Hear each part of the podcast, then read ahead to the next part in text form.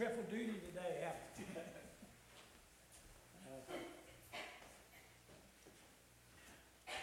Hi, my mic was off. I know. Said Brother Eddie did triple duty today, and we appreciate that. Got me all set up here. We heard the scripture from the 33rd Psalm, and some of the words in there are words like rejoice, praise, sing. For he loveth righteousness by the word. And then he gathereth the waters of the sea together as a heap. He layeth up the depth in storehouse. I have a question for you this morning. The question is this What is the difference between quitting and submitting? What is the difference between quitting and submitting? Well, you might have a different answer than I do, but there are, is a tremendous difference between quitting and submitting. Quitting means just throwing in the towel, giving up. I don't want to do this anymore. I can't do this anymore. It's failure. That's what quitting is. But submitting is passing with an ace grade, 100% into the Lord's will, the Lord's word, the Lord's work. And we have the opportunity to do great things for God. But our problem is, as human beings, we get tired. We get weary. And the Bible tells us to be not weary in well doing. When we read on the in there in Psalm just a minute ago, it says God just scattered the whole sea. He did all the creation. This means that we have a powerful God, a God in whom we can rejoice and glorify in His name. You see, quitting is doom and gloom. Submitting is, all that will be glory for me. Submitting is waiting on the Lord, trusting in the Lord, watching what the Lord would have us to do, keeping our eyes wide open. And what can you and I have that no one can take away from us? Well, you might think of several things. I want to deal with three things today that no one can take away from us. We can forfeit them, we can give them away, or we can ignore them, but that's our fault. Today, let's consider how we can keep these wonderful gifts, these three gifts joy, strength, and love. I'm not going to ask you to try to follow the scriptures this morning because the whole, almost the entire message is scripture because I feel like the Word of God needs to be taught in its entirety. We need to dig in, we need to prepare, we need to be ready for what God has for us to do next. And the best way we can prepare for that is through prayer and Bible study.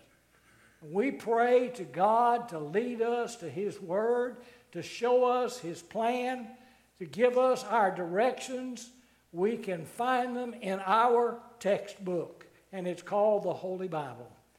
You see, as I said, we can forfeit these things. We can give them, give them away or we can ignore them. But if we do, we're quitting instead of submitting. In order to submit, remember these are gifts. They're gifts from God, all wrapped in love. And it always reminds me of the Royal Ambassador hymn that we sang when I was in Royal Ambassador as a boy. The, the love of, it, it says that God goes beyond the highest star and reaches to the lowest hell. That's reason to rejoice. That means He carries us upward and He snatches our souls from hell when we put our trust in Him. They are gifts from God. The love of God is greater far than tongue or pen can ever tell. It goes beyond the highest star and reaches to the lowest hell. God wants us full of joy, not just happy. Happy's good. Happy's getting to go to an amusement park and have fun. Happiness is getting together as the family and sitting around and talking and enjoying one another. Happiness is going on a picnic on a beautiful day like today. oh, nobody brought any picnic. Where are your picnic baskets? Happiness is a lot of good things, but it's not rejoicing. Because you see, happiness are short term little joys that we have. Rejoicing is praising God all the time through all circumstances, good, bad, or indifferent. To be like Paul and says, I, I, I can't count that I've, I've done anything. I, I, don't, I can't count this. I, I count this as loss when I do the little things of life. But when we do the great things of life, we do more than just be happy. We become joyful. And one of the greatest joys in life is doing something for somebody in need. Isn't that a wonderful thing to do something for somebody in need? To visit somebody in the hospital who is seriously ill. To call somebody on the phone who we know has suffered a, a loss or a struggle in life, which they're having difficulty dealing with. Remember the gifts from God, all wrapped up in love. The first one is rejoice. Habakkuk 3:18 says, "I will rejoice in the Lord. I will be joyful in God my Savior." That means I'll never be empty. I'll never run out of spiritual gas. I know probably every how many of you have ever run out of gasoline? I see that. So that's quite a few of us. I have. In fact, when we first came to Olive Branch, we were looking for Mary uh, and Thomas' house. They were uh, kin to my wife's kin folks. And we were going to store some of our stuff that we were moving up this way in their big garage and shed that he had in the back. And we were coming right down 178, and we got to what used to be the Texaco station. I think it's a Shell station now on the corner. And we got right along there, and we ran out of gas. And we couldn't push the car, it was too far to push to the station. Went to the station, they didn't have a gas can. And finally, somebody came by in a pickup truck, saw that we were having difficulty, stopped, said, What's the problem? I said, I'm out of gas. And he said, Well, I've got a five gallon gas can in the back of my truck. He got his gas can out, put gas in my car. I tried to pay him, but he wouldn't take any money for it. Beloved, that man could rejoice. He had helped somebody in need. And I sure enough know I rejoiced because he helped me. And no, so we know that Habakkuk tells us that we, I will rejoice in the Lord. I will be joyful in, in God my Savior. If you know Jesus, you ought to be joyful. If you're not joyful, if you don't greet each day with a new freshness, if you don't feel the presence of God when you're ill, when you're tired, when you're worn out, when you don't feel His presence, check yourself. You need to make sure that you've got a spiritual gas tank called salvation and it's full. As God wants us to full, be full of joy, he, joy, he wants joyful people to be strong in the Lord. 1 Chronicles 16 7, 27 says, Splendor and majesty are before him, strength and joy in his dwelling place. Habakkuk 3:19 says, "The Lord God is my strength. Invite him to penetrate your moments and with his pre- with his presence. Open your gifts, these spiritual gifts that we have, and be glad. Invite others to join your song of joy and to lean on the Lord who is our strength. When, when you're around someone who irritates you, oh, don't focus on their flaws, but turn your eyes upon Jesus. Look full in his wonderful face, and the things of earth will grow strangely dim in the light of his glory and his grace. And when those things of the world grow dim, we grow stronger. We grow more in Christ. When we have come through a difficult time and we overcome it, or we have gotten by that irritating person, or we've been able to get them to change their attitude by sharing with them the blessed love of the Lord Jesus Christ. We need to look into the eyes of Jesus. Psalm 105 3 says, Glory in his holy name. Let the hearts of those who seek the Lord rejoice. When we delight in the nearness to the Lord, time seems to slow down, and we can be at peace with the Lord and other people. We can be at peace and rest. Rejoice, be strong, and rest. They all go together. Psalm 44 and verse 8 says, I will lie down and sleep in peace, for you alone, O Lord, make me dwell in safety. This morning, someone said to me, I didn't sleep at all last night. I woke up at 5 o'clock this morning and I preached I don't know how many sermons between 5 o'clock and 7.30 and began to wonder, Lord, are you trying to tell me I need to change the topic today? Do I need to make a difference? What do I need to do this morning? And then finally, he gave me peace with the subject. He gave me peace with the message that he had laid on my heart. You see, God has the greatest plan that there is. We have some people who have good plans. We try to make good plans. We think we've made good plans, and they hit us in the face. What do we do? We moan and we cry and we wilt. But, beloved, when we trust in the Lord, when we rejoice in the Lord, all that bemoaning and groaning and grumbling can go away in a flash, can go away in a flicker of a flame because we are in God's plan. When we delight in the nearness of the Lord, as I said, time seems to slow down. And we need some slowing down, don't we? We live in a time when we always seem to be in a hurry. I, I'm so glad, in a way, that I can't drive anymore. So I don't have to be in a hurry to get somewhere.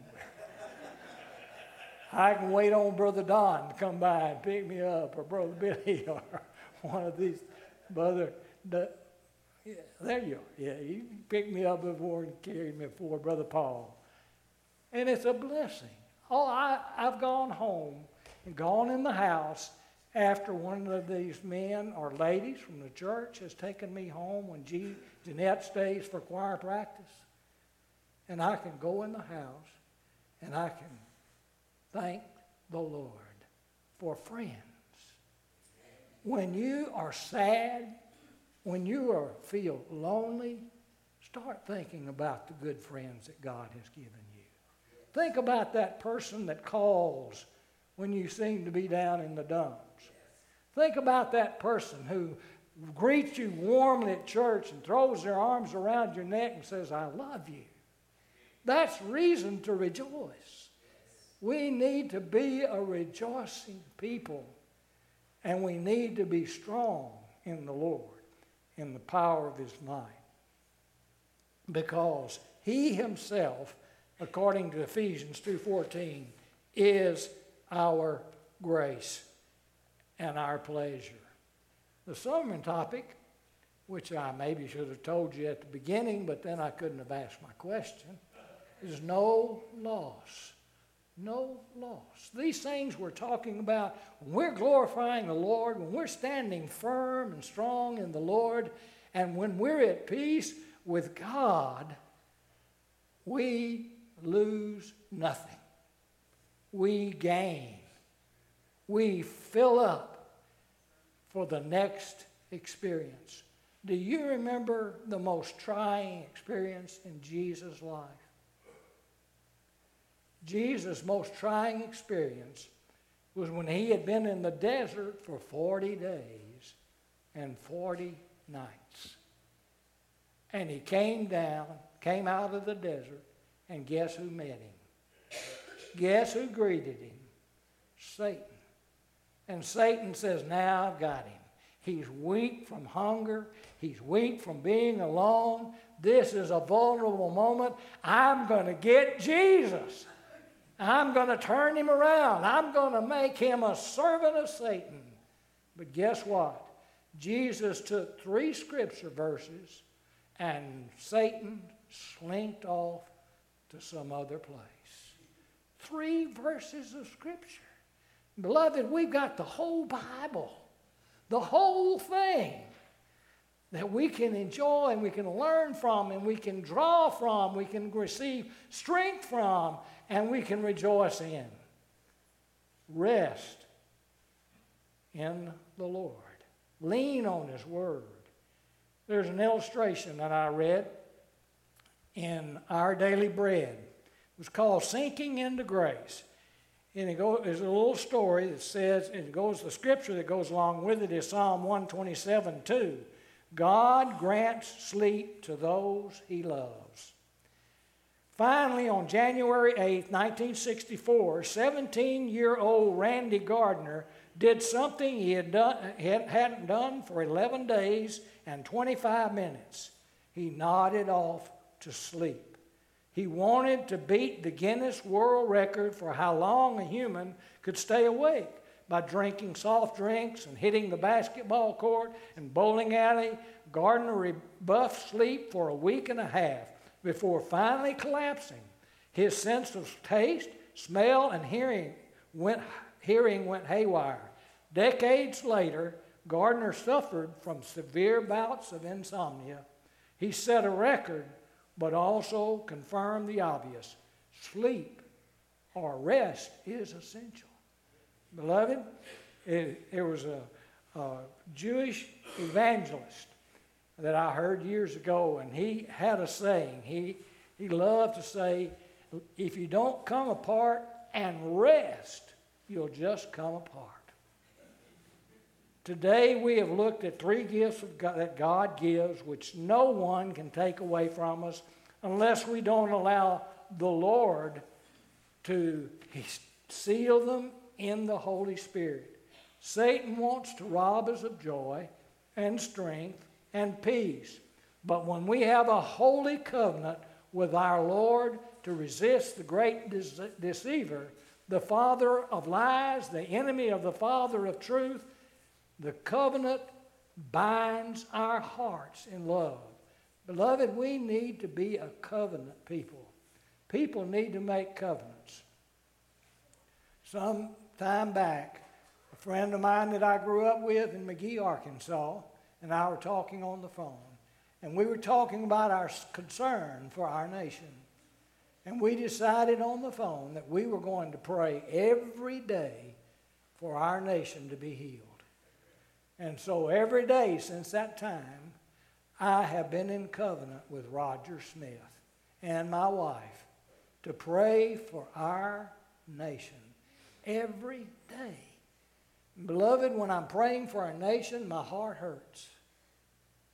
I feel a heavy burden of weight on my shoulders and my head. But when I get through praying, and we say amen and know that we've been with God and we made our petition known to Him, and we know that He hears our prayers, Now, how he answered this prayer, I don't know how he will do it. But our covenant will continue until the day we die or the day we no longer have a mind to pray, when we no longer can think. And that may come, but when it comes, you have had days of rejoicing, you've had days of strength, and you have had time for rest. The fields produce, and when we read in the scripture in Habakkuk 3 17 and 18, though the fig tree does not bud, there are no grapes on the vines, though the olive crops fail, the fields produce no food, though there are no sheep in the pen and no cattle in the stalls, yet I will rejoice in the Lord. I will be joyful in the God in God my Savior. This is the heavenly pathway. This is part of God's perfect plan. That's why we sang those hymns this morning. Love lifted me. That's rejoicing. Living for Jesus takes strength. That's being strong in the Lord. And victory in Jesus means resting on the everlasting arms. I, this message today from God's Word is not my message. This is your message. It's from the Word of God to your heart. Rejoice, be strong, and rest in the Lord. If you know the Lord Jesus Christ, you can do this. You can do it by simply saying, Lord, help me. And He will. But if you're here this morning and you don't know Jesus, you can't have that promise. You can't have that covenant. You can't have that rest. I want you to be able to rejoice, to be strong, and to be at rest. Will you trust Jesus this morning? As the invitation hymn is given, will you come and express that today I want to rest on the arms of Jesus for all eternity, beginning right now? Will you come? Is there someone here that you just need to kneel here in the altar, or kneel there at your seat, or just lift your heart to God, the prayer time is open. The house of God is open. The ears of God are open. He hears you. Tell him what you need to do today. He'll bless you for it. Let's pray.